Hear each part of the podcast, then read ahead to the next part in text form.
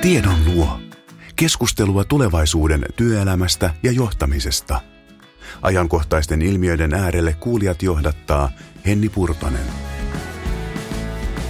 Urheiluvaikuttaja Erkka Westerlundin kanssa me jutellaan valmennuskulttuurin muutoksesta, luottamuksellisen dialogin merkityksestä, oppimisesta ja omien vahvuuksien tunnistamisesta. Tervetuloa Tiedonluo podcastiin, Erkka Westerlund. Joo, kiitos oikein paljon.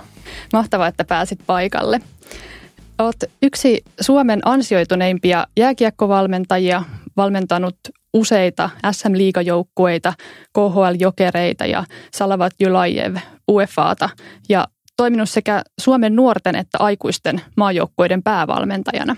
Tällä hetkellä viet huippurheilun osaamista työelämän käyttöön. Kertoisitko tästä vähän lisää? No, mä oon, oon pitkän vaiheen käynyt valmentajana läpi, että pikku, pikkupoikana jo sama aikaa kun urheili itse, niin mä aloin valmentaa vähän nuorempia jalkapallopoikia silloin ja, ja, ja sitten se ura on suuntautunut liikuntaa ja urheiluun, että on, on opiskellut ensin sitä ja, ja tosiaan sitten pitkän, pitkän vaiheen käynyt, melkein 50 vuotta on tullut, tullut valmentamista tehtyä ja, ja sitten välillä on vähän muissa, muissa tehtävissä, että on ollut jääkiekkoliitos kehityspäällikkönä ja olympiakomiteassa ja, ja, ja sitten tuolla Suomen urheiluopistossa Vierumäellä rehtorina ja toimitusjohtajana. Et siinä on tullut niin kuin sit myös vähän tämmöisiä kehitystehtäviä väliin, väliin, kun on pitänyt huilata vähän valmennuksesta.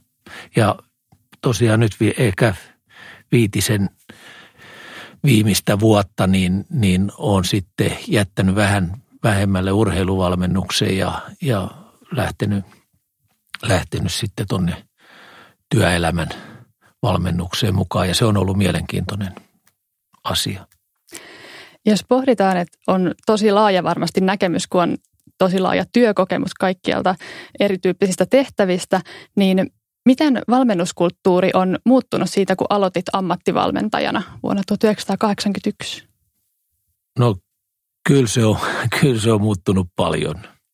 Että, että mä voisin sille karkeasti sanoa, että mä, mä 30 vuotta valmensin aika valmentajakeskeisesti, asiakeskeisesti ja siihen maailman aikaa vielä, niin, niin meidän yhteiskunta kaiken kaikkiaan toimii aika vahvasti tämmöisen hierarkian perusteella. Eli, eli kyllä tuli tämmöistä aika, aika monologivalmennusta tehtyä 30 vuotta. Ja, ja sitten oikeastaan 15 viimeistä vuotta on yrittänyt opiskella enemmän valmennusta, joka, joka perustuu enemmän luottamukseen kuin, kuin hierarkiaan ja, ja on, on, ei ole ylhäältä päin valmentamista, vaan, vaan ollaan ihmisten kanssa samalla, samalla tasolla ja, ja ja vuorovaikutus on muuttunut dialogiksi. Ja näin kun sen sanoo, niin se tuntuu aika, aika helpolta, mutta, mutta on kysymys kahdesta ihan erilaisesta lähestymistavasta. Mm. Mikä sulle oli semmoinen suurin oivalluksen kokemus, jos mietit sun omaa valmentajuutta ja valmentajan uraa? Että mikä tavallaan sai sitten niin kuin miettimään enemmän sitä vuorovaikutusta ja suuntaamaan sitten ehkä kohti uuden tyyppistä tapaa valmentaa. Joo. Kyllä tässä varmaan ihan, ihan suurin vaikutin on se, se niin kuin oppiminen, että, että miten ihminen oppii parhaiten ja, ja tota, kun sitä monologia ja, ja, ja oikeiden vastausten antamista toisille oli, oli kestänyt aikansa, niin huomasi, että ei, ei tämä ole paras tapa auttaa ihmisiä oppimaan ja, ja kehittymään. Että, että kyllä mä oon aina, aina ollut valmentajana semmoinen aika, aika ihmisläheinen, mutta kuitenkin kulttuurin mukaan se, se aika, missä eli, niin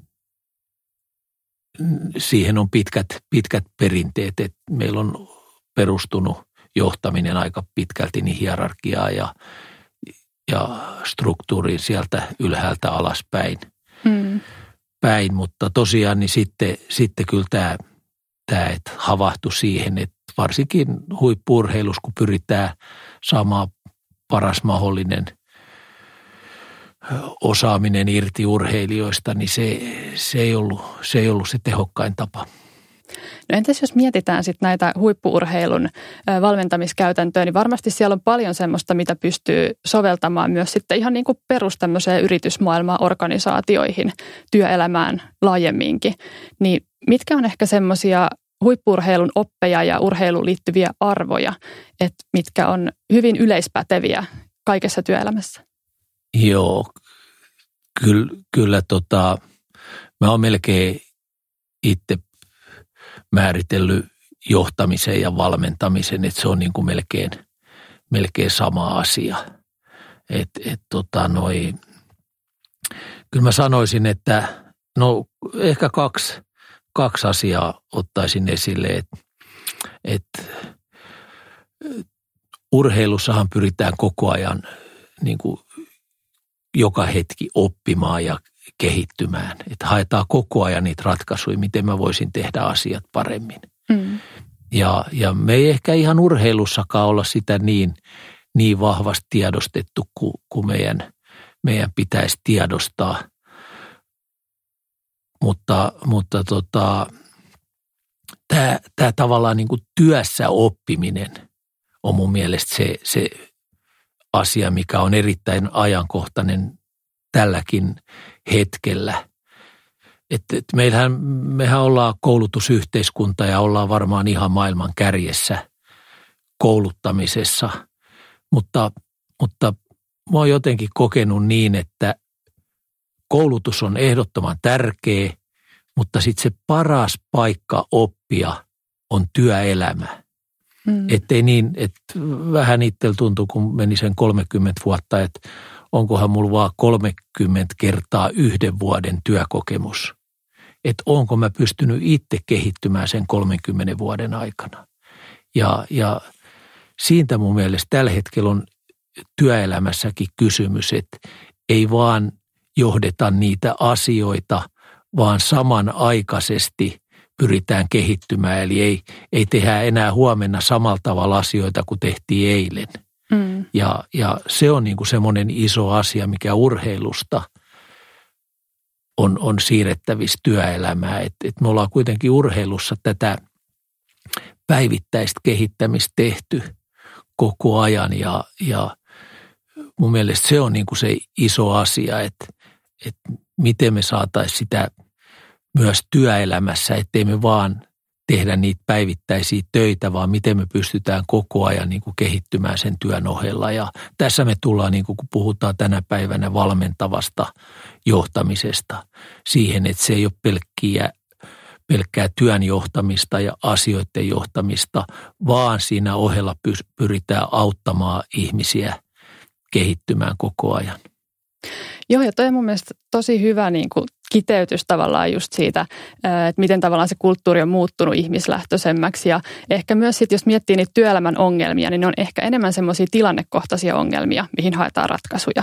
Ja sieltä tavallaan ehkä just urheilu- ja valmentamisen maailmasta voidaan löytää paljon semmoisia hyviä avaimia. Joo, joo. Me varmaan tullaan vielä myöhemmin tässä niin, niin, niin kuin tavallaan tämmöiseen yhdessä tekemiseen – ja, ja aika iso osa työelämässäkin on sitä, että me tehdään töitä erilaisten ihmisten kanssa ja kuin, kuinka hyvin me osataan sitten tehdä. Että et tämä niinku tavallaan tämä jatkuva oppiminen on niinku se yksi asia, mitä urheilusta voidaan, mutta kyllä sitten sen on huomannut, että on huippuurheilija tai vaativassa työtehtävässä oleva ihminen, niin oikeastaan ne vaatimukset on ihan samat, jos sä haluat tehdä työn hyvin ja pysyä vielä itse hyvässä kunnossa, voida hyvin sen työn ohella. Mm. Eli me tullaan tavallaan tähän fyysiseen hyvinvointiin.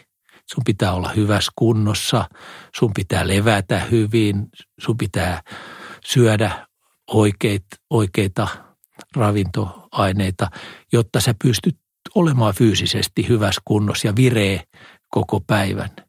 Ja sitten tulee henkinen hyvinvointi, mikä on todella tärkeä ja taas ehkä ihan niin kuin keskeinen asia tämän päivän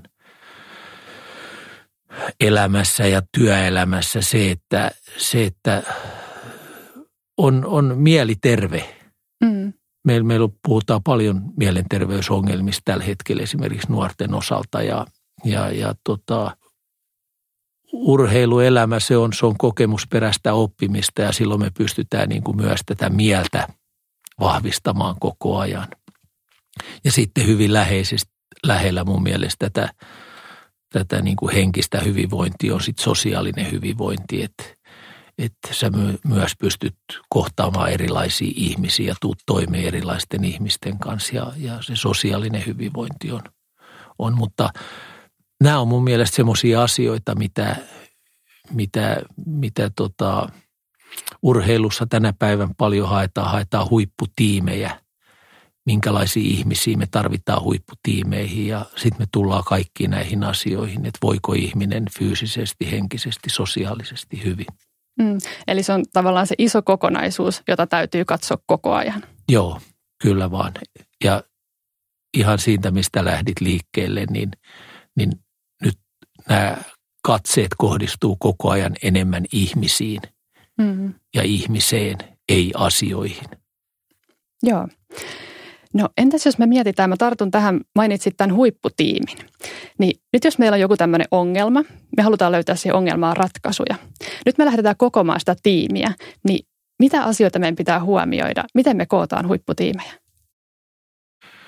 No kyllä isoin isoin työmaa on siinä, että, että saadaan koottua henkisesti vahvoja, terveitä ihmisiä siihen tiimiin. Ja sulla on kaksi tietä. Sulla on rekrytointi, että jo lähtökohtaisesti tiedetään, että minkälaisia ihmisiä saadaan, että osataan hakea ihmisiä, jotka osaa johtaa itseänsä ja, ja sitä kautta osaa tulla toimeen erilaisten ihmisten kanssa ja osaa tehdä yhteistyötä erilaisten ihmisten kanssa. Mm. Ja sitten on aina se toinen vaihtoehto siinä rinnalla, että me koko ajan kehitytään näissä asioissa.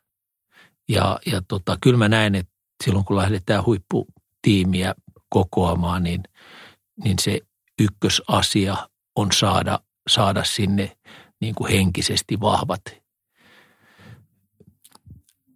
itseohjautuvat, aloitteelliset, yhteistyökykyiset ihmiset.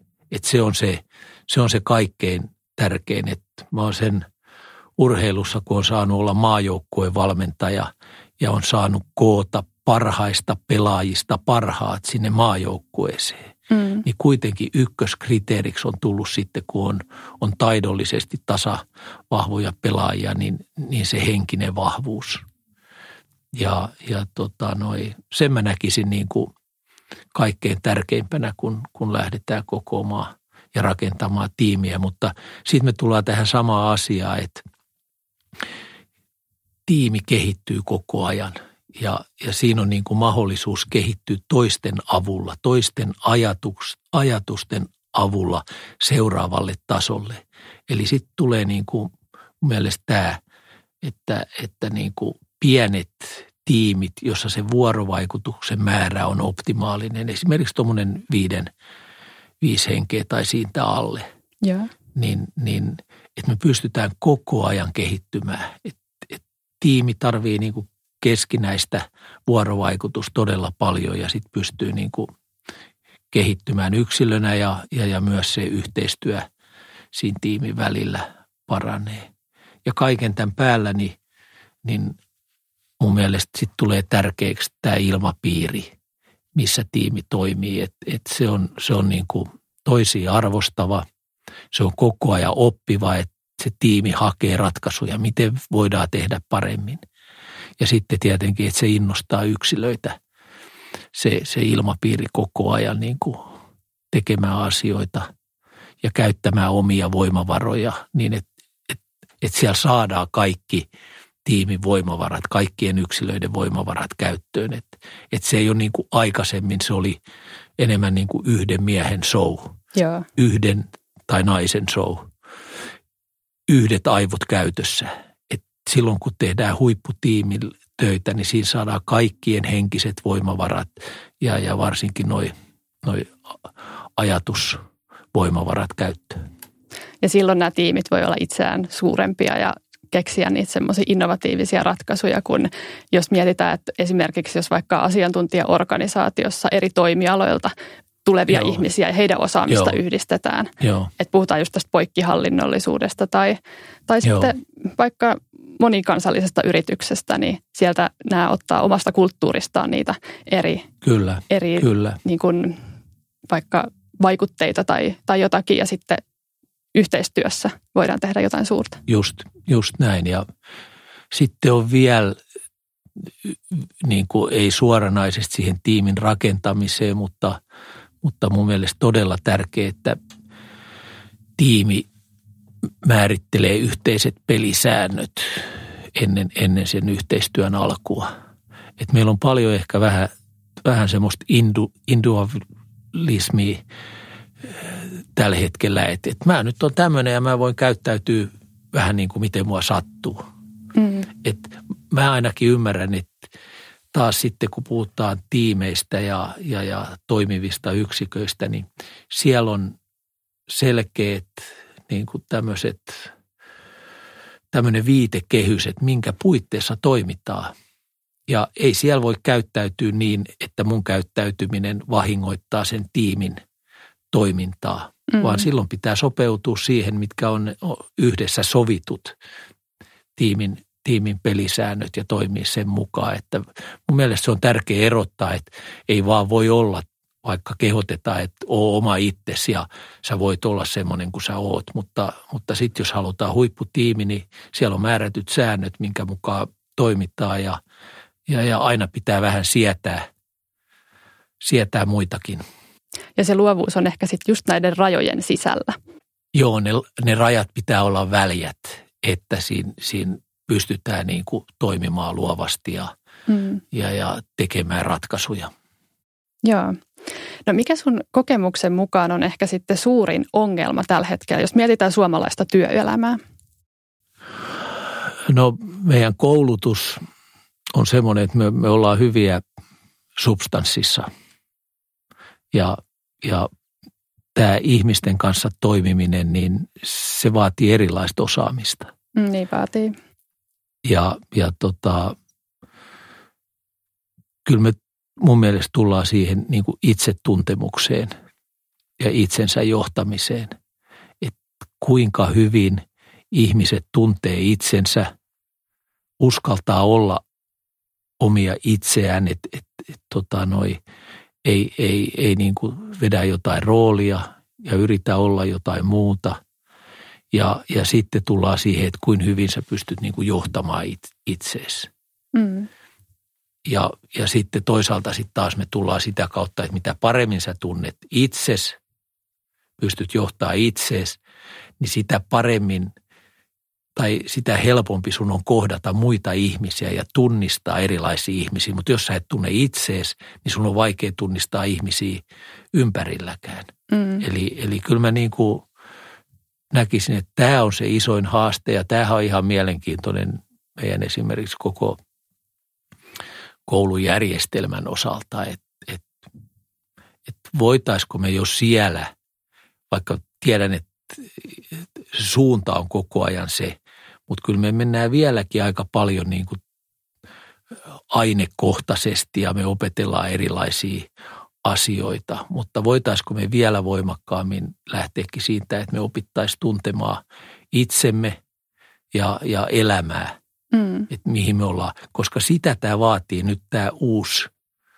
toimintatapa, missä, missä ihmiset tekee enemmän yhdessä töitä. Me siirrytään siitä yksin tekemisestä yhdessä tekemiseen. Ja, ja tämä ei olekaan sitten ihan helppo haaste. Se on iso kysymys.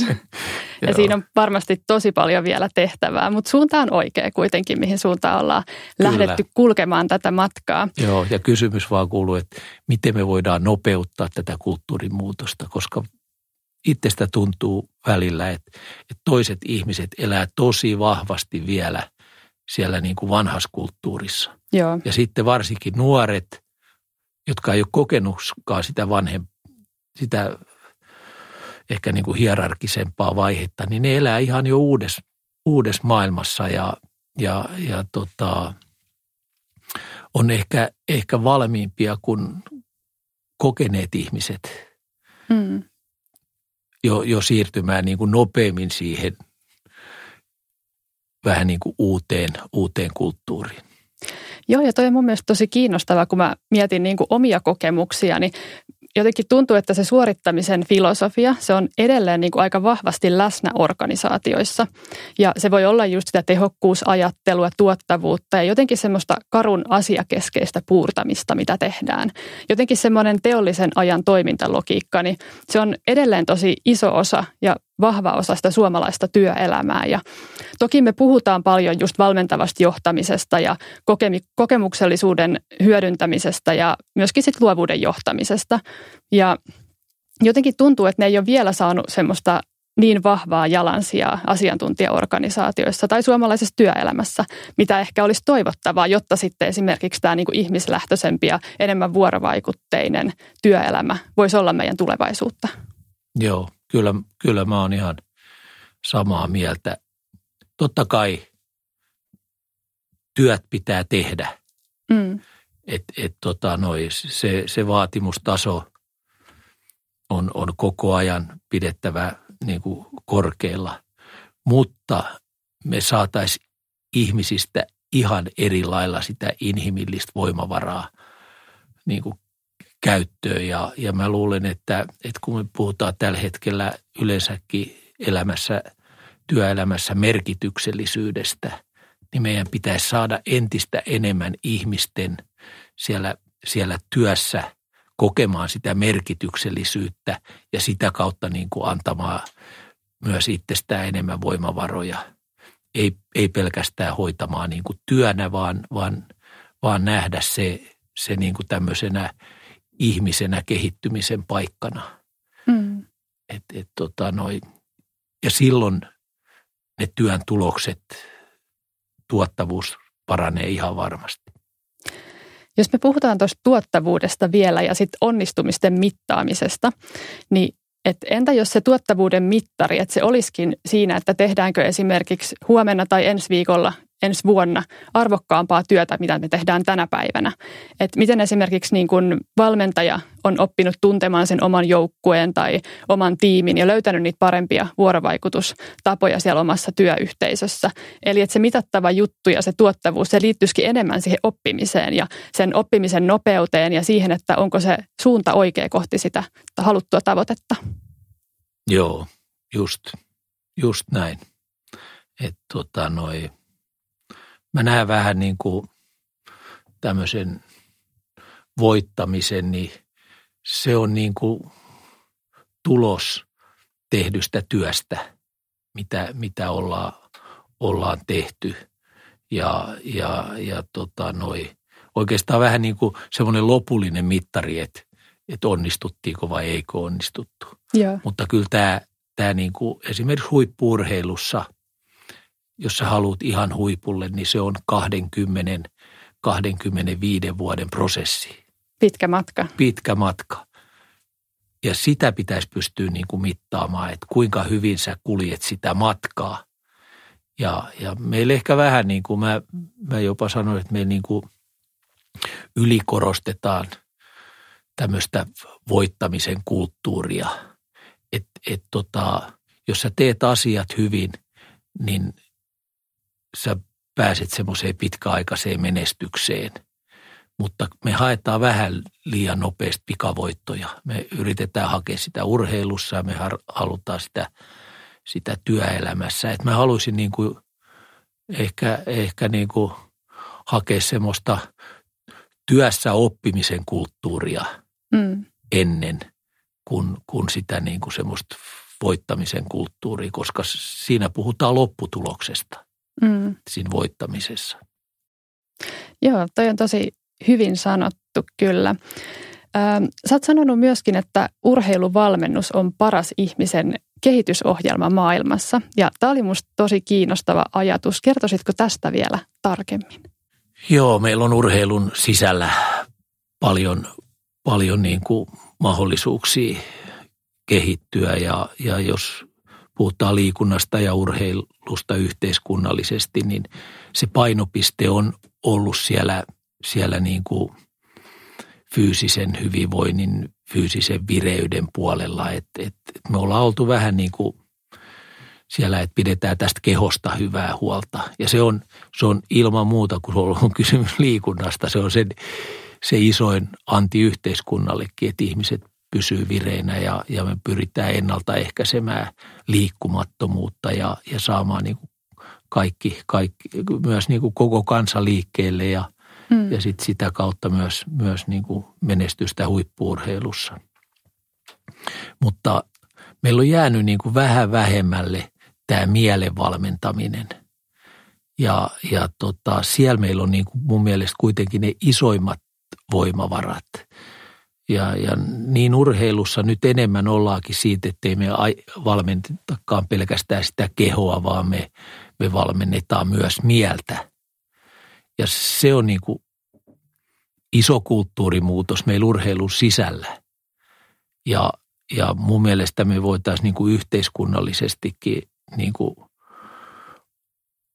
olla merkityksellisemmässä roolissa, että me, me, me kasvatetaan henkisesti vahvoja ihmisiä urheilun kautta ja, ja tässä tapauksessa ennaltaehkäistään nyt mielenterveysongelmia. Mm-hmm. Se, että me opitaan tuntemaan siellä urheilun, niin kuin itse sanoit, se on kokemusperäistä oppimista, että me niiden koko ajan niiden kokemusten kautta keskitytäänkin siihen mielen vahvistamiseen niiden kokemusten kautta, mitä urheilusta tulee onnistumisia, epäonnistumisia koko ajan. Se on sitä polkua ja se on ne on, se on niin kuin hyvä leikkikenttä elämää varten.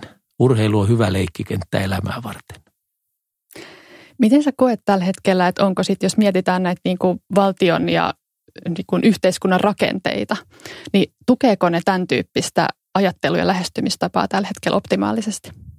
No ei varmaan optimaalisesti, mutta kyllä me tässä, tässä me palataan taas niin kuin ihmiseen ja ihmisten osaamiseen ja ja johtamiseen.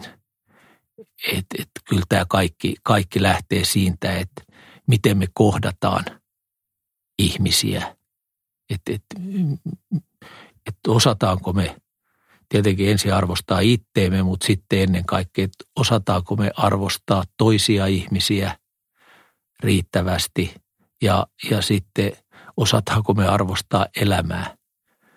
Me luullaan aina, että tämä on niin kuin rajaton aika, että meillä on mahdollisuuksia täällä tehdä mitä vaan ja, ja, ja, ja tota, sitten kuitenkin meillä on aika rajallinen aika. Meidän pitäisi tosiaan arvostaa joka hetkeä, hetkeä, mitä me saadaan elää ja mitä me saadaan tehdä toisten kanssa asioita ja, ja, ja totta kai sitten siihen kuuluu se, että, että arvostaa sitä, että pitää itsestään huolta mm. fyysisesti, henkisesti, sosiaalisesti. Jos me Pohditaan tätä ihmisten välistä kohtaamista ja vuorovaikutusta vielä. Ja yksi semmoinen uusi juttu valtionhallinnossa on tämä käyttäytymistieteellisen tiedon hyödyntäminen päätöksenteossa. Ja tähän liittyen mä juttelin valtioneuvoston kansliassa työskentelevän psykologi, valmentaja ja erityisasiantuntija Maaritla Sanderin kanssa. Ja kuunnellaan seuraavaksi, että miten käyttäytymistieteellisellä tiedolla voidaan tukea ihmislähtöisiä ratkaisuja käyttäytymistieteellinen tieto on ollut tässä viime vuosikymmenen aikana tosi iso trendi aika monessakin maassa. Ja, ja myös Suomessa on, se on tullut vähän enemmänkin, enemmänkin sitten tähän niin valtiohallinnon työskentelyn piiriin. Ja on ruvettu miettimään sitä, että miten me voitaisiin sitä hyödyntää. Ja, ja erityisesti sellaiset pienet muutokset äh, vaikkapa kansalaisten ympäristössä, että miten ne vaikuttaa heidän elämäänsä ja miten me voitaisiin tavallaan tehdä sellaisia tiedolla ohjattuja päätöksiä, jotka sitten tavallaan tuo sitä tuo sitä hyvinvointia ja, ja myös ohjaa sit siihen suuntaan, että, että mitä me ehkä halua, halutaan tuoda yhteiskuntaan. Ja jos ajattelee käyttäytymistieteellistä työskentelyä tällä hetkellä Suomessa, niin meillähän on tällainen hanke – käyttäytymistieteellinen neuvonanto, joka sai alkunsa tuossa viime vuonna, kun ajateltiin enemmänkin sitä, että, että miten me voitaisiin sitten reagoida koronakriisiin niin, että me myös otetaan siihen se ihmislähtöinen näkökulma. Ja, ja koska me joudutaan aika paljon myös rajoittamaan ihmisten elämää ja tekemään sellaisia päätöksiä, jotka, jotka voi aiheuttaa sitten myös paljon sitä vastustusta ja, ja, ja myös sitä huolta ja epävarmuutta siitä, siitä, että mihin me ollaan menossa.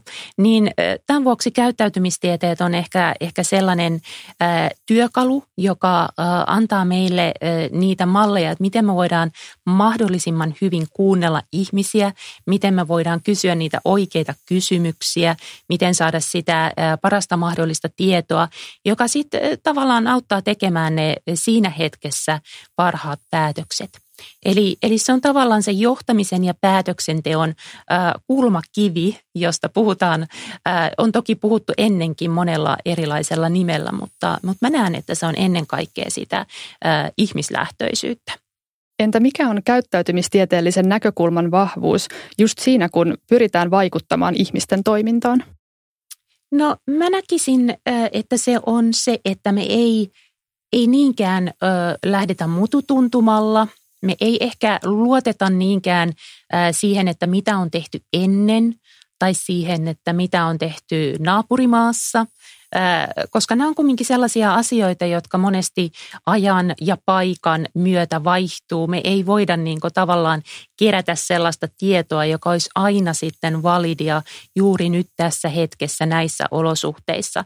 Ja ja silloin me tarvitaan sitä uutta näkökulmaa. Me tarvitaan semmoista niin nopeaa ää, kykyä kääntyä sellaisten ää, asiantuntijoiden, sellaisten ää, tietolähteiden puoleen, jotka voi meille vastata siihen kysymykseen, että et, et mitä on meneillään ja miten ihmiset sen kokee, miten, miten he itse haluaisi ratkaista näitä asioita, miten he haluaisi olla vaikka osallisia siinä päätöksenteossa. Ja tämä on se, mitä, mitä ö, käyttäytymistieteet erityisesti voisi tarjota niin kuin, ö, tässä hetkessä, että, että me jollain tavalla myös luotettaisiin siihen, että ihmiset on fiksuja ja heillä on monenlaisia ajatuksia, jotka liittyy siihen, että miten, miten he haluaisivat ehkä tehdä asioita paremmin. Ja he tarvitsevat sitä tietoa, nimenomaan luotettavaa tietoa, mutta me haluaa myös olla mukana, mukana siinä tekemässä niitä asioita ja, ja tuntea sitä, että he hallitsevat sitä omaa elämäänsä. Tässä Maaritin puheenvuorossa tuli paljon samoja teemoja, luottamusta, kokemuksellisuutta, ihmislähtöisyyttä, joista mekin keskusteltiin tässä jo aiemmin. Minkälaisia ajatuksia sulle tuli mieleen Maaritin puheenvuoron pohjalta? No kyllä nämä, nämä on, on hyvin mun mielestä käytännönläheisiä läheisiä nämä ajatukset, että mä kyllä niin kuin yhdistin heti, heti tavallaan vähän tämmöiseen uuteen kulttuuriin näitä, näitä ajatuksia. Ja, ja varmaan keskeisimpänä on just tämä, tämä, mistä me puhuttiinkin ihmisten kohtaamisessa, tämä ihmislähtöisyys. Mm. Ja, ja me, me tullaan niin kuin sitten tähän, tähän dialogiin. Mä oon niin kuin yksinkertaisesti yrittänyt määritellä tätä kulttuurimuutosta, niin se on siirtymistä monologista dialogiin. Ja se tiivistää aika hyvin just mistä siinä on kysymys siinä Joo, muutoksessa. Kyllä ja se on, vaikka se on noin, noin sanallisesti helppo sanoa, niin ky- kysymys on isosta, isosta, todella isosta ja vaativasta ö, muutoksesta ja, ja, tota, ja tullaan, tullaan tähän vuorovaikutukseen, että et, tota, noi, miten, miten kysymyksillä, mä nyt mulla on helpompi, helpompi tässä puhua urheilusta ja valmennuksesta, mutta, mutta kysymysten avulla saat herätettyä toisen ihmisen ajatuksen. Että jos me aikaisemmin annettiin tavallaan ne valmiit vastaukset ja kerrottiin, että hei sun pitää tehdä näin. Joo. Niin nyt me niillä kysymyksillä herätetäänkin se, se vastaanottajan ajatus siitä, että miten sä haluaisit tehdä. Mitä sun mielestä pitäisi tehdä? Miten tämä sun pitäisi, mielestä pitäisi tehdä?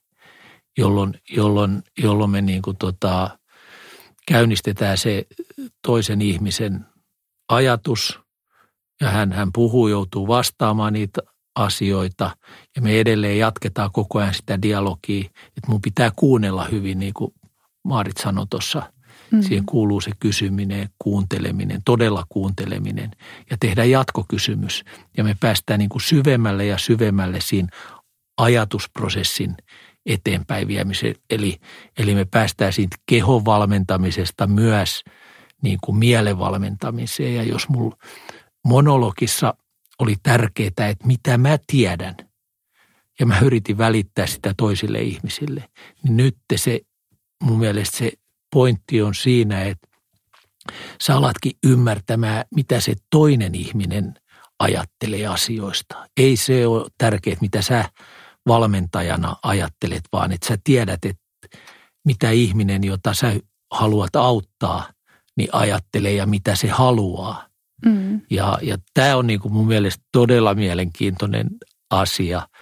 Et, et mä oon paljon kuun, kuunnellut filosofi Esa Saarisen puhetta ajattelusta, koska hän on niin kuin mun mielestä semmoinen ajattelun ajattelun isä Suomessa ollut. Ja, ja nyt niin kuin vasta viime aikoina alkanut ymmärtää, että kuinka iso työkalu on, on se, niin kuin, että sä pystytkin vaikuttamaan siihen ajatteluun – ja sit sitä kautta ennen kaikkea näihin henkisiin voimavaroihin, jotka on, on, on, on sitten todella ratkaisevia.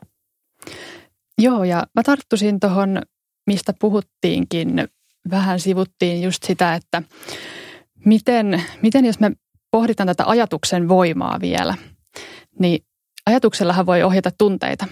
Ja Miten sitten, että jos puhutaan siitä, että miten ajatukset vaikuttaa sitten siihen hyvinvointiin ja toimintaan, niin johtajan tärkeä tehtävä on esittää niitä oikeita kysymyksiä, jotta sitten niin kuin nämä työntekijät tai valmennettavat pääsee käynnistämään sen oman ajatteluprosessin. Ja jotenkin myös, jos mietitään sit sitä suorittamista tai näitä suorituksia, työn tekemistä, niin se kyky hallita niitä tunteita, niin sehän on aika isossa osassa, kun puhutaan sit niistä huippusuorituksista. Joo. Niin jos on kaksi urheilijaa tai työntekijää, joilla on presiis sama osaaminen, taidot ja suorituskyky, ja sitten kilpailussa tai paineen alla tämä toinen onnistuu ja toinen alisuorittaa. Ja tästä me päästään just näihin yksilön henkisiin voimavaroihin ja siihen mielenhallintaan. Niin miten sitä semmoista henkistä kestävyyttä, miten sitä voi harjoitella käytännössä?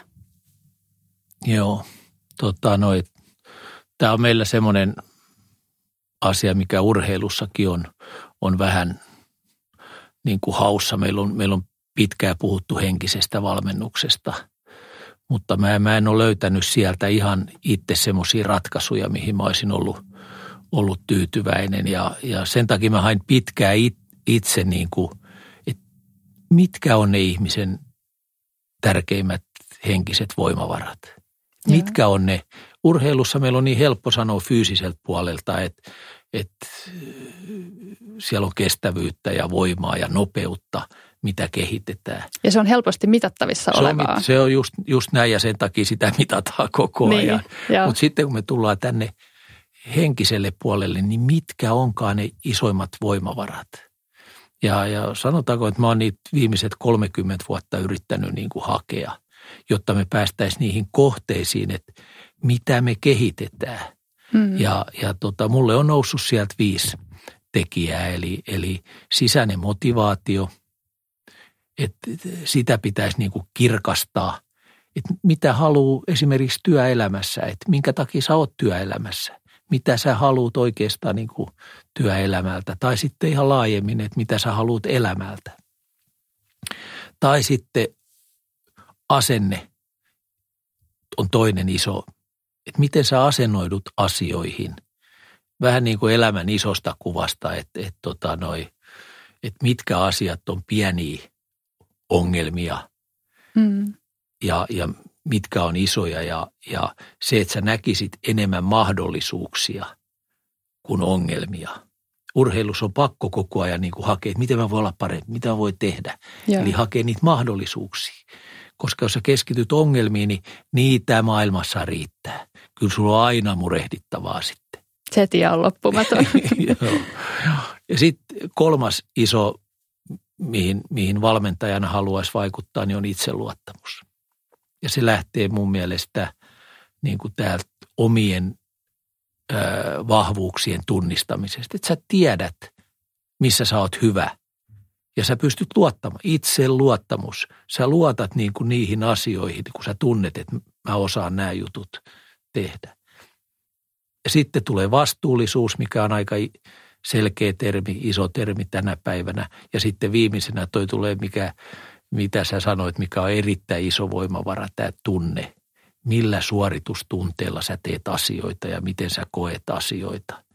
Ja, ja noi on ollut ne oikeastaan viimeiset 15 vuotta, että, että kun on, silloin kun on toiminut päävalmentajana, niin nimenomaan pään valmentajana, niin, yeah. niin tota, noi, en mä ole enää kiinnostunut oikeastaan siitä että niin kauheasti niitä peliasioista tai, tai fyysisestä harjoittelusta.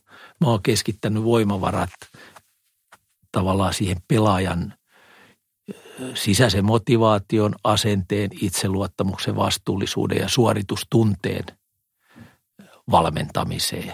Mm. Ja, ja oikeastaan tullut siihen lopputulokseen, että jos sä saat tämän paketin kuntoon, niin urheilija haluaa kaikin keinoin sitten oppia ne muut asiat.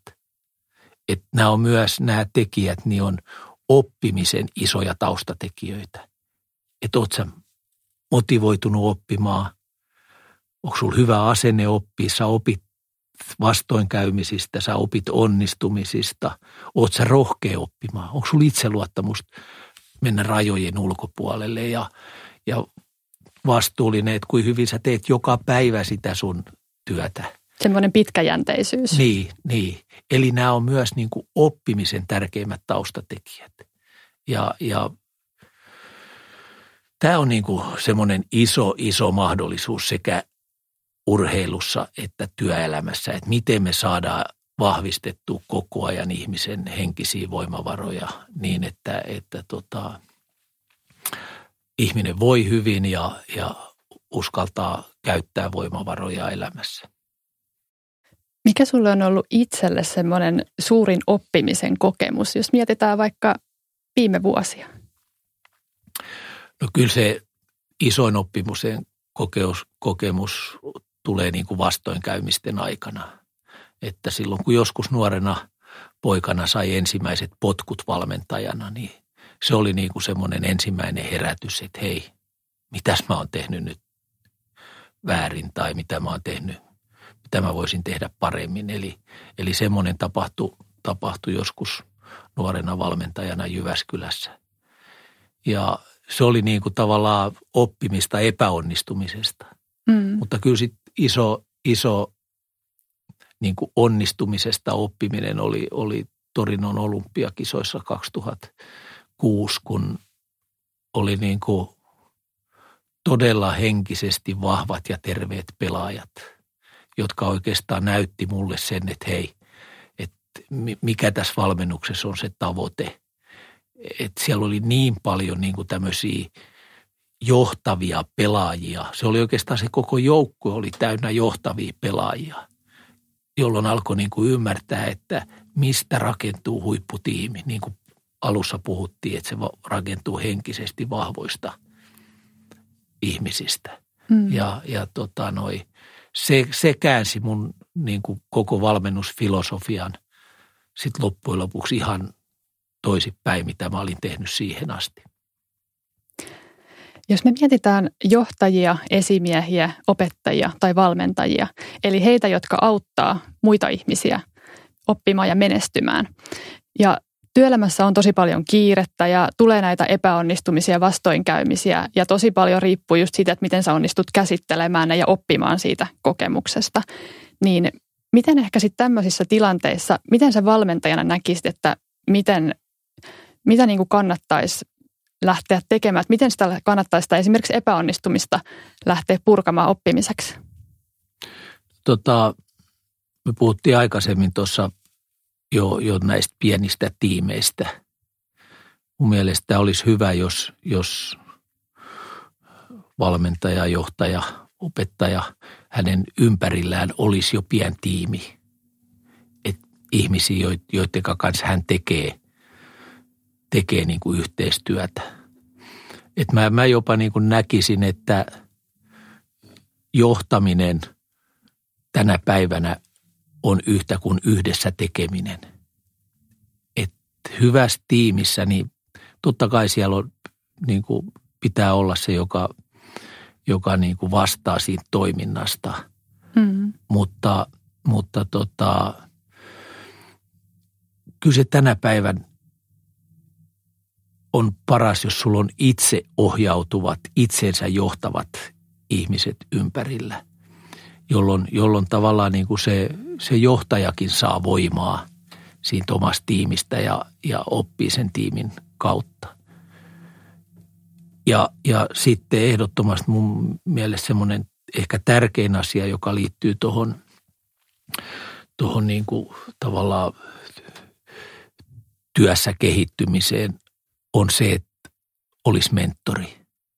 Että mun mielestä jokaisella johtajalla voisi olla oma mentori. Semmoinen tukihenkilö, jonka kanssa voi, voi keskustella asioista ja, ja, ja sparrata, sparrata asioita. Että et tota noi. Ne on ehkä niitä niit apuja, mitä, mitä me kaikki tarvitaan.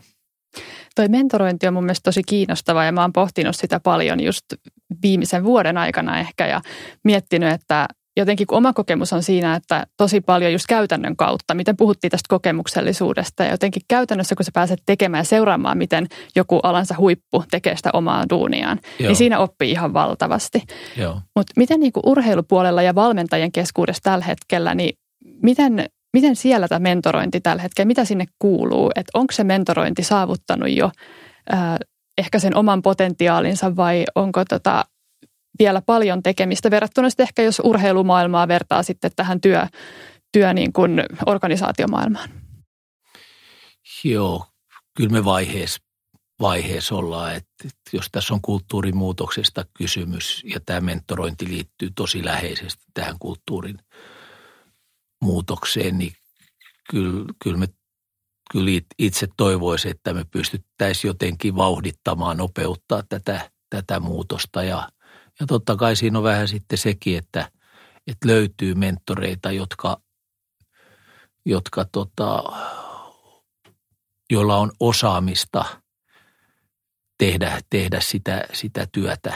Että sekään ei ole ihan niin kuin itsestäänselvyys, että, että niitä löytyy – mutta kyllä, kyllä mä näen, että meillä on molemmilla puolilla töitä urheilun puolella ja työelämän puolella niin, niin tä, tässä asiassa.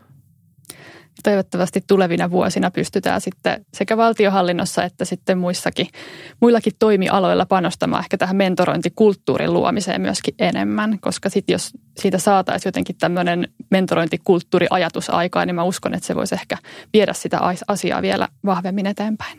Joo, joo. Kyllä, kyllä mä, mä uskon ja, ja jos me halutaan rakentaa tämmöisiä huippu, huipputiimejä, niin siinä, siinä ehkä just sitten sen johtajan rooli on vähän niin kuin mentorointi. Että kyllä mä näen, että se on yksi, yksi ihan keskeinen, keskeinen osa niin kuin tätä kulttuurimuutosta.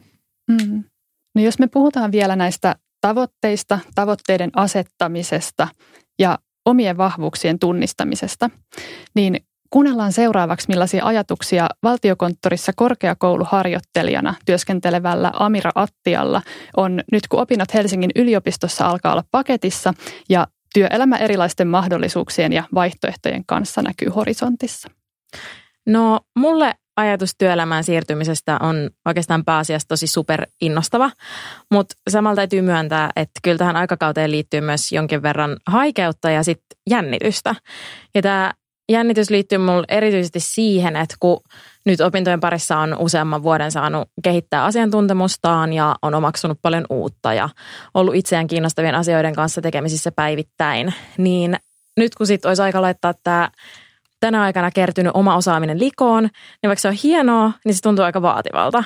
Että vaikka tämä on ollut tosi intensiivistä oppimista, niin nyt joutuu miettimään, että onko mä tarpeeksi osaava tai hyvä ja pystynkö oikeasti vastaamaan työelämän odotuksiin ja vaatimuksiin. Ja monesti tuntuu, että tässä kohtaa pitäisi olla jotenkin valmis, vaikka tästähän se kaikki vasta oikeastaan alkaa.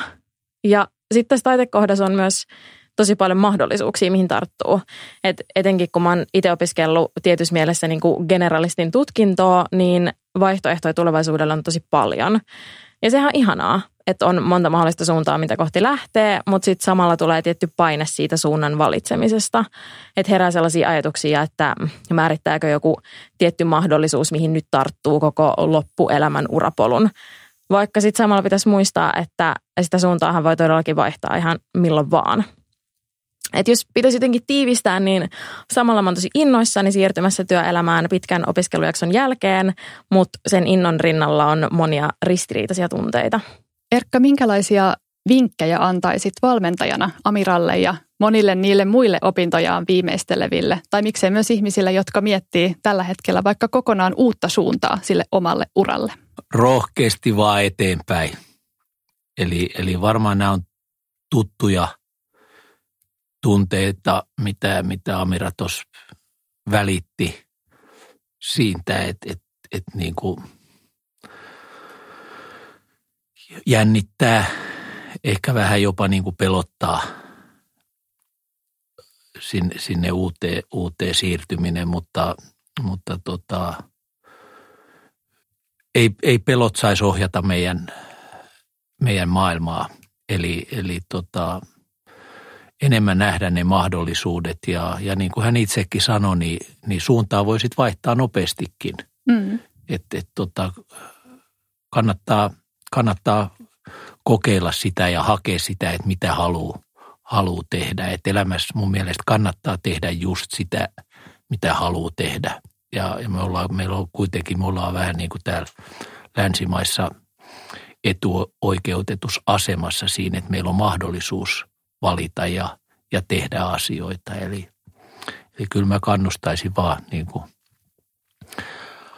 rohkeasti tarttumaan härkää sarvista ja, ja eteenpäin. Ja tänä päivänähän meillä voi olla myös tosi monia erilaisiakin uria, jotka toisaalta sitten tukee toisiaan ja toisaalta tarjoaa sitten just sitä uutta, uutta ajatusta ja uusia ideoita sitten toinen toisilleen, että varmasti nuorillakin Joo. tulee olemaan monta ehkä ei välttämättä eri tutkintoja. Generalistin tutkinnolla voi päästä pitkälle, mutta sitten ehkä eri, erityyppisiä työtehtäviä tässä matkan varrella. Kyllä, ja hakee siihen ihmisiä ympärille semmoisia tukihenkilöitä, että, että on sitten virallinen tai epävirallinen tiimi tai, tai tämmöistä vertaistukea vähän niin kuin tuutorointia tai mentorointia ja, ja, ja tota, ei tarvi mennä, mennä yksin, vaan, vaan se on, se on niin kuin – paljon helpompaa ja tehokkaampaa tehdä yhdessä asioita. Mm. Jos vähän niputtaa ajatuksia ihmislähtöisestä valmentamisesta, niin siinä on pohjimmiltaan kysymys yksilöiden oppimismatkasta, eikö vaan? Kyllä. Eli kuinka hyvin urheilija tai organisaatiomaailmassa sitten työntekijä oppii tunnistamaan ne omat vahvuudet, tavoitteet, löytämään sen oman verkoston ja myöskin sitten rohkeasti vaan lähtee kulkemaan, kulkemaan siihen suuntaan, mikä kulloinkin tuntuu parhaalta. Eli voisiko tiivistää niinkin yksinkertaisesti, että menestyminen on itsensä luottamista, sitä, että uskoo niihin omiin kykyihin ja kasvattaa sitä osaamista ja tekee sitä, mistä aidosti tykkää. Kyllä, kyllä ja elää niin kuin hetkessä, että et saa, saa omat voimavaransa käyttöön siinä hetkessä, kun, kun tekee, tekee asioita. Että tavallaan vähän niin kuin urheilussakin, että haetaan semmoista tilaa, että, että missä se keho ja mieli on yhtä ja sä, sä niin kuin unohdat muut asiat. Että sä, sä palaat vähän niin kuin lapsi leikkiin, niin sä palaat semmoiseen mielentilaan, missä sä, sä keskityt siihen asiaan, mitä sä oot, oot tekemässä. Ja, ja, ja oppimassa. Että kyllä, kyllä tämä elämä on niin kuin se, on paljon puhuttu tämmöisestä elinikäisestä oppimisesta, niin kyllä se just, just sitä on. Ja varmasti semmoinen motivaatio ja jotenkin semmoinen täydellinen keskittymisen tila löytyy aika luonnostaan, kun just keskittyy ja tekee ja valitsee niitä asioita ehkä omalle työpöydälle tai sitten uralle, mistä tällä hetkellä tuntuu, että on kaikkein eniten kiinnostunut. Joo, kyllä vaan. Erkka, jos sun pitäisi tiivistää sun valmentamisen visio vielä lyhyesti, niin mainitsitkin nämä viisi, oliko viisi pointtia kohtaa, niin onko sieltä joku vielä semmoinen, mikä niin kuin erityisesti olisi painotettava? No en mä tiedä, kyllä, kyllä me tullaan tähän, tähän ihmisen kohtaamiseen, että et, tota, noi, jokainen ihminen opittaisi tuntemaan itsemme niin hyvin, että me osattaisiin lukea vähän ihmisiä, joita me kohdataan. Että et mistä hän on kiinnostunut, minkä, minkä tyyppinen ihminen hän on. Ja niin kuin kokea sitä empatiaa, että sä osaat niin kuin asettua sen jälkeen siihen toisen ihmisen asemaan, jotta sä voit käynnistää sen, sen niin kuin hyvän vuorovaikutuksen. Mm. Et, että tota, sen toisen ihmisen näkökannasta, ei sun, sun omista lähtökohdista. Ja mun mielestä ne on ne keskeisimmät taidot, mitä me, mitä me tarvitaan tämmöisessä niin kuin uudessa toimintakulttuurissa. Että et me tos, tosiaan emme lähdetäkään omista lähtökohdista, vaan me lähdetään sen toisen ihmisen lähtökohdista liikkeelle. Jos saisit maalata kuvan tulevaisuuden työelämästä, johtamisesta ja valmentamisesta, niin miltä tämä kuva näyttäisi? No kyllä se aika flätti organisaatio olisi, missä, missä ihmiset pystyy kohtaamaan kaikki toisensa niin kuin samalla, samalla tasolla ja, ja missä, on, missä on yhteinen päämäärä, päämäärä minkä, minkä eteen tehdään töitä.